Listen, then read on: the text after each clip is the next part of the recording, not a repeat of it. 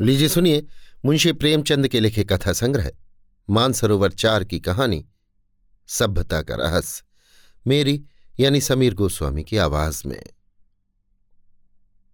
यूँ तो मेरी समझ में दुनिया की एक हज़ार एक बातें नहीं आती, जैसे लोग प्रातःकाल उठते ही बालों पर छुरा क्यों चलाते हैं? क्या अब पुरुषों में भी इतनी नजाकत आ गई है कि बालों का बोझ उनसे नहीं संभलता?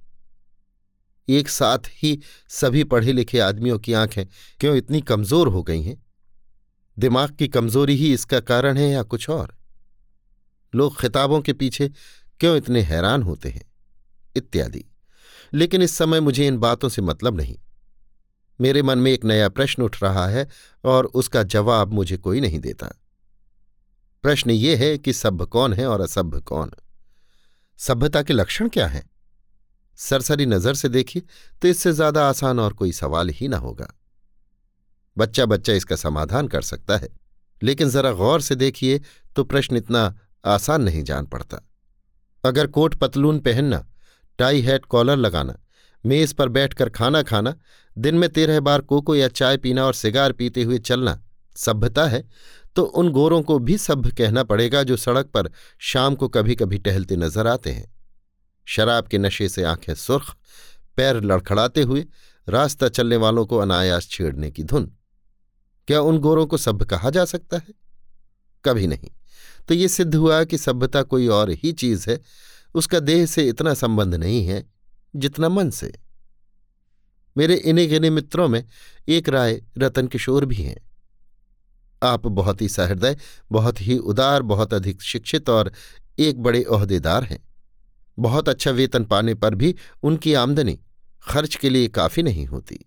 एक चौथाई वेतन तो बंगले ही की भेंट हो जाती है, इसलिए आप बहुधा चिंतित रहते हैं। रिश्वत तो नहीं लेते, कम से कम मैं नहीं जानता। हालाँकि कहने वाले कहते हैं, लेकिन इतना जानता हूँ कि वो भत्ता बढ़ाने के लिए दौरे पर बहुत रहते हैं। यहाँ तक कि इसके लिए हर साल बजट की किसी दूसरी मद से रुपए निकालने पड़ते हैं। उनके अफसर कहते हैं, इतने दौरे क्यों करते हो? तो जवाब देते हैं, इस ज़िले का काम ही ऐसा है कि जब तक खूब दौरे न किए जाए, रियाया शांत नहीं रह सकती। लेकिन मज़ा तो ये है कि राय साहब उतने दौरे वास्तव में नहीं करते, जितने कि अपने रोजनामचे में लिखते हैं। उनके पड़ाव शहर से पचास मील पर होते हैं। खेमे वहाँ गड़े रहते हैं, कैंप के अमले वहाँ पड़े रहते हैं और राय साहब घर मित्रों के साथ गपशप करते रहते हैं। पर किसी की मजाल है कि राय साहब की नेक नियति पर संदेह कर सके। उनके सभ्य पुरुष होने में किसी को शंका नहीं हो सकती। एक दिन मैं उनसे मिलने गया। उस समय वो अपने घसियारे दमड़ी को डांट रहे थे। दमड़ी रात दिन का नौकर था, लेकिन घर रोटी खाने जाया करता था। उसका घर थोड़ी ही दूर पर एक गाँव में था। कल रात को किसी कारण से यहाँ ना आ सका था, इसीलिए डांट पड़ रही थी। राय साहब, जब हम तुम्हें रात दिन के लिए रखे हुए हैं तो तुम घर पर क्यों रहे? कल के पैसे कट जाएँगे। दमड़ी हुजूर एक मेहमान आ गए थे, इसी से ना आ सका। राय साहब तो कल के पैसे उसी मेहमान से लो। दमड़ी सरकार अब कभी ऐसी खता ना होगी। राय साहब भगभग मत करो। दमड़ी हुजूर। राय साहब, दो रुपए जुर्माना। दमड़ी रोता हुआ चला गया। रोजा बख्शाने आया था, नमाज़ गले पड़ गई। दो रुपये जुर्माना ठुक गया। खता यही थी कि बेचारा कसूर माफ़ कराना चाहता था। ये एक रात को गैर हाजिर होने की सजा थी। बेचारा दिन भर का काम कर चुका था। रात को यहाँ सोया न था उसका दंड। और घर बैठे भत्ते उड़ाने वालों को कोई नहीं पूछता, कोई दंड नहीं देता। दंड तो मिले और ऐसा मिले कि ज़िंदगी भर याद रहे, पर पकड़ना तो मुश्किल है। दमड़ी भी अगर होशियार होता तो जरा रात रहे आकर कोठरी में सो जाता। फिर किसे खबर होती कि वो रात को कहाँ रहा? पर गरीब इतना चंट न था। दमड़ी के पास कुल छह बिस्वे ज़मीन थी, पर इतने ही प्राणियों का खर्च भी था। उसके दो लड़के, दो लड़कियाँ और स्त्री सब खेती में लगे रहते थे। फिर भी पेट की रोटियाँ नहीं मायसर होती थी। इतनी ज़मीन क्या सोना उगल देती? अगर सबके सब घर से निकलकर मजदूरी करने लगते तो आराम से रह सकते थे। लेकिन मौरूसी किसान मजदूर कहलाने का अपमान न सह सकता था। इस बदनामी से बचने के लिए दो बैल बाँध रखे थे। उसके वेतन का बड़ा भाग बैलों के दाने चारे ही में उड़ जाता था। ये सारी तकलीफें मंजूर थीं, पर खेती छोड़कर मजदूर बन जाना मंजूर न था। किसान की जो प्रतिष्ठा है, वो कहीं मजदूर की हो सकती है, चाहे वो रुपया रोज ही क्यों न कमाए। किसानी के साथ मजदूरी करना इतने अपमान की बात नहीं। द्वार पर बंधे हुए बैल उसकी मान रक्षा किया करते हैं, पर बैलों को बेचकर फिर कहाँ मुँह दिखलाने की जगह रह सकती है।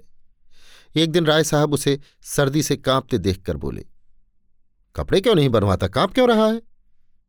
दमड़ी, सरकार पेट की रोटी तो पूरी ही नहीं पड़ती कपड़े कहाँ से बनवाऊं? राय साहब, बैलों को बेच क्यों नहीं डालता? सैकड़ों बार समझा चुका, लेकिन ना जाने क्यों इतनी मोटी सी बात तेरी समझ में नहीं आती? दमड़ी। सरकार बिरादरी में कहीं मुँह दिखाने लायक न रहूँगा। लड़की की सगाई न हो पाएगी। टाट बाहर कर दिया जाऊँगा। राय साहब, इन्हीं हिमाकतों से तुम लोगों की ये दुर्गति हो रही है। ऐसे आदमियों पर दया करना भी पाप है। मेरी तरफ़ फिर कर क्यों मुंशी जी? इस पागलपन का भी कोई इलाज है? जाड़ों मर रहे हैं, पर दरवाजे पर बैल ज़रूर बांधेंगे। मैंने कहा, जनाब, ये तो अपनी अपनी समझ है। राय साहब, ऐसी समझ को दूर से सलाम कीजिए। मेरे यहाँ कई पुश्तों से जन्माष्टमी का उत्सव मनाया जाता था। कई हज़ार रुपयों पर पानी फिर जाता था। गाना होता था, दावतें होती थीं। रिश्तेदारों को न्योते दिए जाते थे। गरीबों को कपड़े बांटे जाते थे। वालिद साहब के बाद पहले ही साल मैंने उत्सव बंद कर दिया। फ़ायदा क्या? मुफ़्त में चार पाँच हज़ार की चपत पड़ती थी। सारे कस्बे में बवेला मचा। आवाज़ें कसी गई। किसी ने नास्तिक कहा, किसी ने ईसाई बनाया। लेकिन यहाँ इन बातों की क्या परवाह? आखिर थोड़े दिनों में सारा कोलाहल शांत हो गया। अजी बड़ी दिल लगी थी। कस्बे में किसी के यहाँ शादी हो, लकड़ी मुझसे ले। पुश्तों से ये रस्म चली आती थी। वालिद तो दूसरों से दरख्त मोल लेकर इस रस्म को निभाते थे। थी हिमाकत या नहीं? मैंने फ़ौरन लकड़ी देना बंद कर दिया। इस पर भी लोग बहुत रोए धोए, लेकिन दूसरों का रोना धोना सुनो या अपना फ़ायदा देखो। लकड़ी से ही कम से कम पाँच सौ रुपये सालाना की बचत हो गई। अब कोई भूल कर भी इन चीज़ों के लिए मुझे दिक करने नहीं आता। मेरे दिल में फिर सवाल पैदा हुआ, दोनों में कौन सभ्य है? कुल प्रतिष्ठा पर प्राण देने वाला मूर्ख दमड़ी या धन पर कुल मर्यादा को बलि देने वाले राय रतन किशोर? राय साहब के इजलास में एक बड़े मार्के का मुकदमा पेश था। शहर का एक रईस खून के मामले में फंस गया था। उसकी जमानत लेने के लिए राय साहब की खुशामदें होने लगी। इज़्ज़त की बात थी। रईस साहब का हुक्म था कि चाहे रियासत बिक जाए, पर इस मुकदमे से बेदाग निकल जाऊँ। डालियाँ लगाई गई, सिफारिशें पहुंचाई गईं, पर राय साहब पर कोई असर न हुआ। रईस के आदमियों को प्रत्यक्ष रूप से रिश्वत की चर्चा करने की हिम्मत न पड़ती थी। आखिर जब कोई बस न चला तो रईस की स्त्री ने राय साहब की स्त्री से मिलकर सौदा पटाने की ठानी। रात के दस बजे थे, दोनों महिलाओं में बातें होने लगीं। बीस हज़ार की बातचीत थी। राय साहब की पत्नी तो इतनी खुश हुई कि उसी वक्त राय साहब के पास दौड़ी हुई आई और कहने लगी, ले लो ले लो, तुम ना लोगे तो मैं ले लूँगी। राय साहब ने कहा, इतनी बेसब्र न हो, वो तुम्हें अपने दिल में क्या समझेगी? कुछ अपनी इज़्ज़त का ख्याल भी है या नहीं? माना कि रकम बड़ी है और इससे मैं एक बारगी तुम्हारे आए दिन की फरमाइशों से मुक्त हो जाऊँगा। लेकिन एक सिविलियन की इज़्ज़त भी तो कोई मामूली चीज़ नहीं है। तुम्हें पहले बिगड़कर कहना चाहिए था कि मुझसे ऐसी बेहुदा बातचीत करनी हो तो यहाँ से चले जाओ। मैं अपने कानों से नहीं सुनना चाहती। स्त्री, ये तो मैंने पहले ही किया। बिगड़कर खूब खरी खोटी सुनाई। क्या इतना भी नहीं जानती? बेचारी मेरे पैरों पर सर रख कर रोने लगी। राय साहब, ये कहा था कि राय साहब से कहूँगी तो मुझे कच्चा ही चबा जाएँगे। ये कहते हुए राय साहब ने गदगद होकर पत्नी को गले लगा लिया। स्त्री। अजी मैं न जाने ऐसी कितनी ही बातें कह चुकी, लेकिन किसी तरह टाले नहीं टलती। रो रो कर जान दे रही है। राय साहब, उससे वादा तो नहीं कर लिया? स्त्री, वादा? मैं तो रुपए लेकर संदूक में रखाई। नोट थे? राय साहब, कितनी ज़बरदस्त अहमक हो। ना मालूम ईश्वर तुम्हें कभी समझ भी देगा या नहीं? स्त्री, अब क्या देगा? देना होता तो देना दी होती। राय साहब हाँ मालूम तो ऐसा ही होता है। मुझसे कहा तक नहीं और रुपए लेकर संदूक में दाखिल कर दी। अगर किसी तरह बात खुल जाए तो कहीं का न रहूँ। स्त्री तो भाई सोच लो, अगर कुछ गड़बड़ हो तो मैं जाकर रुपए लौटा दूँ। राय साहब, फिर वही हिमाकत? अरे, अब तो जो कुछ होना था, हो चुका। ईश्वर पर भरोसा करके जमानत लेनी पड़ेगी। लेकिन तुम्हारी हिमाकत में शक नहीं। जानती हो ये सांप के मुँह में उंगली डालना है? ये भी जानती हो कि मुझे ऐसी बातों से कितनी नफरत है? फिर भी बेसब्र हो जाती हो? अब की बार तुम्हारी हिमाकत से मेरा व्रत टूट रहा है। मैंने दिल में ठान लिया था कि अब इस मामले में हाथ न डालूँगा। लेकिन तुम्हारी हिमाकत के मारे जब मेरी कुछ चलने पाए? स्त्री, मैं जाकर लौटाए देती हूँ। राय साहब, और मैं जाकर जहर खाए लेता हूँ। इधर तो स्त्री पुरुष में ये अभिनय हो रहा था। उधर दमड़ी उसी वक्त अपने गाँव के मुखिया के खेत में ज्वार काट रहा था। आज वो रात भर की छुट्टी लेकर घर गया था। बैलों के लिए चारे का एक तिनका भी नहीं है। अभी वेतन मिलने में कई दिन की देर थी। मोल ले न सकता था। घर वालों ने दिन को कुछ घास छीलकर खिलाई तो थी, लेकिन ऊँट के मुँह में जीरा। उतनी घास से क्या हो सकता था? दोनों बैल भूखे खड़े थे। दमड़ी को देखते ही दोनों पूछे खड़ी करके हुंकारने लगे। जब वो पास गया तो दोनों उसकी हथेलियाँ चाटने लगे। बेचारा दमड़ी मन महसूस कर रह गया। सोचा, इस वक्त तो कुछ हो नहीं सकता, सवेरे किसी से उधार लेकर चारा लाऊँगा। लेकिन जब ग्यारह बजे रात को उसकी आँख खुली तो देखा, दोनों बैल अभी तक नांद पर खड़े हैं। चांदनी रात थी, दमड़ी को जान पड़ा कि दोनों उसकी ओर अपेक्षा और याचना की दृष्टि से देख रहे हैं।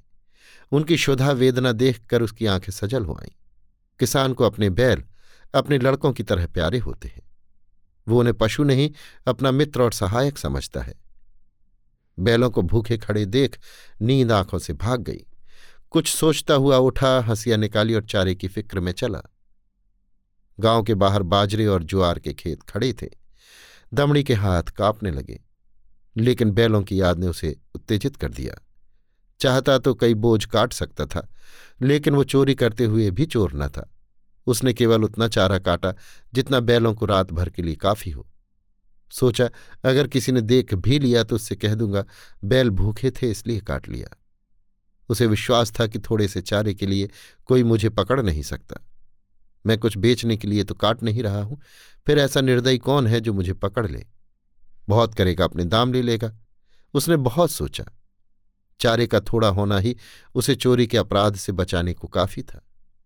चोर उतना काटता जितना उससे उठ सकता। उसे किसी के फ़ायदे नुकसान से क्या मतलब? गाँव के लोग दमड़ी को चारा लिए जाते देखकर बिगड़ते ज़रूर, पर कोई चोरी के इल्ज़ाम में न फंसाता।